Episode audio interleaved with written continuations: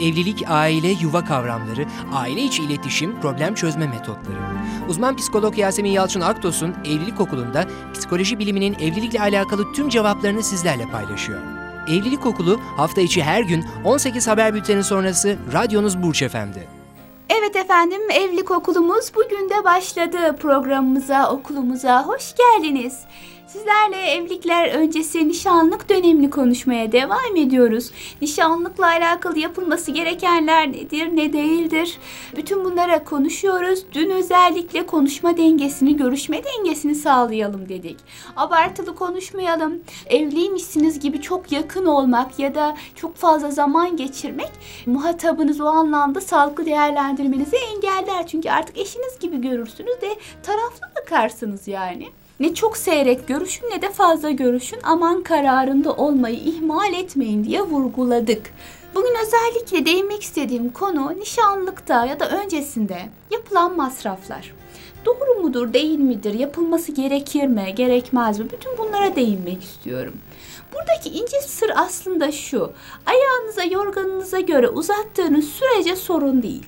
Ama yorganınız kısaysa o zaman ayağınızı birazcık böyle bükerek kullanmanız gerekir. Böyle sere serpe yatmanın da bir anlamı yok.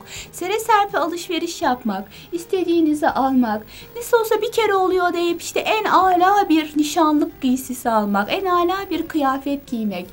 Bunlar tabii ki mantık dışı davranışlardır diye yorumluyorum. Bizim kültürümüzde o kadar güzellikler var ki. Fakat biz o güzelliklerin büyük bir çoğunluğu bazen unutup daha ziyade şekli olan kısımları değerlendiriyoruz. Ne yapıyoruz mesela? İşte adette var. Mutlaka nişan bohçasında bu da olmalı. İşte adetimizde var mutlaka takılardan şu da olmalı denilip kız tarafının erkek tarafını, erkek tarafının da kız tarafını çok fazla yorduklarını görüyorum ben. Ben bunu belki tekrar tekrar sene sonuna kadar ara ara sürekli anlatacağım. Ama gerçekten çok fazla önemli bir konu. Güzel bir ev döşeyelim diye o kadar borcun altına giriyor ki çift. Evlendikten sonra bu eve gidecek vakit bulamıyorlar. Geçenlerde Hekimoğlu İsmail hocamızın çok güzel bir yazısı vardı. Kaleme almıştı. Bence denk gelenler okusunlar. Ben de bir danışanın vesilesiyle okuma şansına ermiş oldum. Hekimoğlu İsmail hocam diyor ki orada.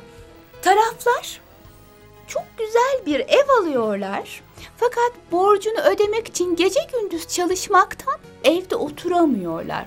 Güzel bir koltuk takımı alıyorlar. Fakat aynı şekilde artık bunun borcunu işte e, taksitlerini ödemekten e, ya da yorgun düşmekten koltukta oturacak vakit bile bulamıyorlar.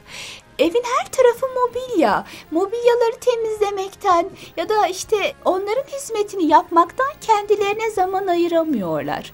Şimdi böyle bir durumda bu insanların mutlu olacağını söyleyemeyiz. Yani çok güzel bir eviniz oldu tamam. Harika halılarınız var. Olağanüstü güzel perdeleriniz var. Çok da güzel koltuklarınız var. Evet nişan töreniniz de harika yapıldı. Herkes süper bir törendi dedi. Düğününüz de hakeza o şekilde oldu.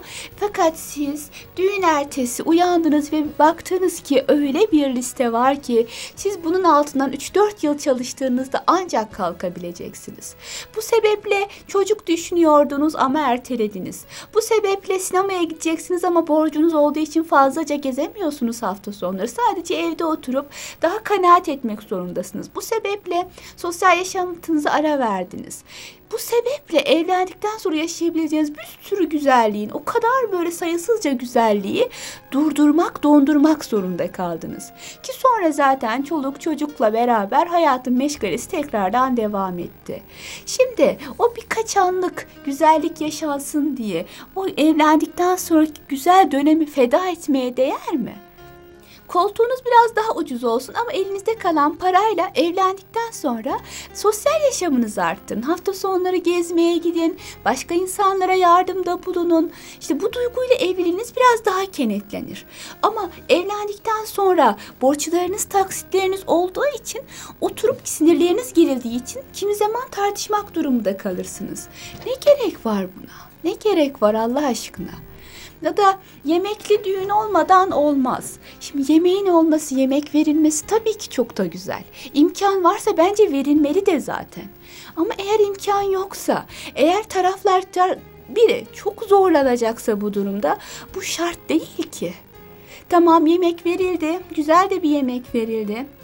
Ama ortaya çıkan sonuç, ortaya çıkan liste o kadar kabardı ki kişinin ruh sağlığı bozuldu. Yani değer mi buna? Evlenmeden önce ciddi bir evliliğe yüksek bir darbe ve vurmaya ne gerek var lütfen? Bu nedenle efendim lütfen ama lütfen masrafları arttırıp desinler diye evlenmeyin. Ama ayıp olur. Bir defa oluyor. Sonra demezler mi oğlunun düğününü nasıl yaptı? Sonra demezler mi kızının çeyizini ne kadar eksik bıraktı? Desinler efendim. Diyen kişi kendisi hata yapıyor. O hata yapmasın diye siz niye hataya giriyorsunuz? Ona en fazla uyarın. Eğer böyle bir şey görüyorsanız bak kardeşim bu değildir önemli olan diye uyarın.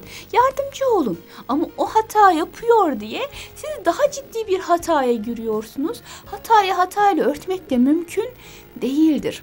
Dolayısıyla desinler diye evlenilmez. Ya da arkadaşlarım gelecek, çevrem gelecek, düğünüm şöyle şöyle olmalı, evimden asla şu eksik olmamalı diyerek gerçekten kimi zaman gençlerin kendilerini de çok yıprattıklarını görüyorum. Bunu bazen aileler yapıyor. Aileler takılıp kalmışlar bu furuya. Kimi zaman bunu görüyoruz. Kimi zaman da gençlerin maalesef ki takıldıklarını ve çıkamadıklarını görüyoruz. Yani arkadaşım gelecek nasıl olur? Benim hep hayalim buydu gibi takıntılar geliştirdiklerini görüyorum. Formülümüz şu, masraflı bir düğün süreci güzel bir evlilik anlamına gelmez.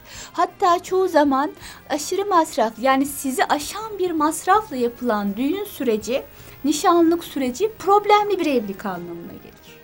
Düşünün işte dediğim gibi kabarık bir listesi var. Evlendiler, sabah uyandılar. Ne yapacağız? Hadi maaşlarımızı alalım, son hız çalışalım. Beraber çalışma hayatının içine girdiler. Akşam her ikisi de yorgun fakat para yetişmedi. Erkek dedi ki ben en iyisi biraz daha çalışayım, bir iş daha bulayım. Peksten bir iş daha bul. Çünkü genciz ya, asıl gençken çalışabiliriz bakış açısıyla. Birazcık daha çalıştı ama birbirlerini göremedi bile bu çift. Peki nasıl muhabbetlerini arttıracaklar? Nasıl sohbet edecekler? Nasıl evliliklerini biraz daha perçinleyecekler olumlu anlamda? Sonra kadın da çalıştı, erkek de çalıştı. Eve geldiklerinde çok yorgun düştüler, bitap düştüler. Sohbet edecek vakitleri bile olmadan uyudular. Sonra ay sonu geldi, maaşlarını aldılar. Maaşlarını mutlu olabilecekleri bir paylaşım yaşayamadan bir yerlere vermek zorunda kaldılar. E bu kişinin ruh sağlığını bozar. Bozarsa bir ay, iki ay, üçüncü ayda sinirler gerildi bu muydu evlilik? İşte biz daha farklı bir şey hayal etmiştik derler. Bu defa evliliğe yüklenirler. Evliliğin kendisi insanı böyle sinir etmez aslında. Fakat bu tarz dış problemlerden dolayı sinirler gerilir ve taraflar birbirine saldırıya geçerler. Dolayısıyla hani ee, bazı şeyler olmasa da olur nişanlılıkta. Gerçekten olmasa da olur. Sandık, efendim nişan sandığı olmazsa olmaz değil, olmasa da olur. E, şu şu takı seti olmasa olmaz değil, olmasa da olur. Ama yeter ki hani iki tarafın kızın ve erkeğin, kızın ailesinin ve erkeğin ailesinin belli bir anlayışlılık seviyesinde olabilmeleri. Karşı tarafa ayıp olmasın diyerek susuldukça kendinizden ve gelecekte kuracağınız yuvadan ödün vermiş olursunuz. Bu nedenle ödeyemiyorsanız, sıkıntı çekiyorsanız alın nişanlınızı karşınıza. Seni anlıyorum ama benim yapabileceğim bu. Elimden gelen bu. Olması gereken beni ilgilendirmiyor. Olması gereken kanun değil, farz değil zaten. Bu bizim adetlerimize göre beklenilen bu. Ama beklenilen doğrudur diyemiyoruz. Ben elimden geleni yaptığım sürece suçlanmamalı, sorumlu görülmemeliyim. Ama elimden geleni yapmıyorsam, lakat yaklaşıyorsam, önemsemiyorsam, birinci derece olan ihtiyaçları gidermiyorsam hatalıyım. Dolayısıyla hani burada nişanınıza durumunuzu, hassasiyetinizi aktarmalısınız. O da sizi anlayabilmeli ve ailesiyle konuşabilmeli taraflar. Ailelerini sakinleştirip daha sakin bir şekilde, daha bütçelerine uygun bir biçimde düğün yapmalılar. Lütfen buna dikkat edelim. Çünkü ben günümüzde bu nedenden dolayı yıpranan o kadar çok genç görüyorum ki sonradan diyorlar ki keşke bunu yapmasaydık yani. Niye yaptık ki? Şimdi çok ciddi ızdırabını yaşıyorum diyen çok sayısızca genç var, evli çift var. Şu an dinleyen bazı dinleyicilerimiz de evlenmiş olanlar hak vereceklerdir diye düşünüyorum. Ya da aman marka olsun, aman en iyisi olsun diyerek normalde 3 liraya alabileceğiniz bir şeyi 300 liraya almaya çalışmak. Yani müsait olmadığınız halde, yani bütçeniz el vermediği halde bunlar da çok sağlıklı tepkiler değil. Tekrar vurguluyorum. Ailenizin sosyoekonomik kültürel seviyesi bazı şeyleri yapmaya müsaitse, her şey yolundaysa tabii ki düğün yemeği de verin. Kazandığınız kadarıyla yaşayın. Fakat bütçeniz müsait değilse kendinizi aşan masrafların altına girip eğilmek, sağlığınızı, ruh sağlığınızı, akıl sağlığınızı, beden sağlığınızı zora koşmak, evlendikten sonra da evliliğin nimetini yaşayamadan gerilimlerle boğuşmak çok da sağlıklı bir adım değildir. Gençlik dönemine bağlı birazcık daha cahilane tepkilerdir diye düşünüyorum. Bu konuda ailelerinizde daha problemi yaşayan insanlar kimse aile ise çocuğuyla konuşmalı, çocuksa ailesiyle konuşmalı ve bu takıntının önüne geçilmeli. Bir şekilde bunu başarmalısınız diye düşünüyorum.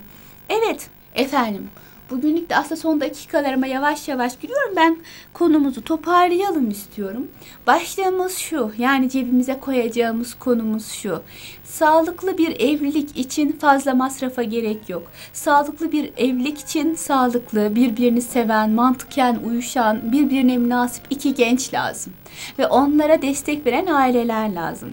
Bunları sağladıktan sonra hani belli bir ekonomik gücünüz de varsa hani evliliği devam ettirebilecek Bunlardan sonra çok da takıntılardan dolayı, desinlerden dolayı fazla masraf altına girilmemelidir. Girildikçe problemler baş göstermeye başlar. Kişi mutsuz olur, evliliğe karşı soğur. Ah ben ne yaptım, şimdiden bir şeyleri halledemiyorum diye ümitsizliğe düşer. Formülümüzü cebimize koyalım. Masraflı bir süreç, sağlıklı evlilik değildir formülünü cebimize koyalım ve nişanlımızdan destek alarak yolumuza devam edelim efendim. Evet, sağlıcakla kalın. Bugünlük evlilik okulumuzda bu kadardı. Yarın tekrar nişanlılığa, nişanlık sürecine devam edeceğiz. Kendinize iyi bakın. Görüşmek dileğiyle efendim. Evlilik, aile, yuva kavramları, aile içi iletişim, problem çözme metotları. Uzman psikolog Yasemin Yalçın Aktos'un Evlilik Okulu'nda psikoloji biliminin evlilikle alakalı tüm cevaplarını sizlerle paylaşıyor. Evlilik Okulu hafta içi her gün 18 haber bülteni sonrası radyonuz Burç Efendi.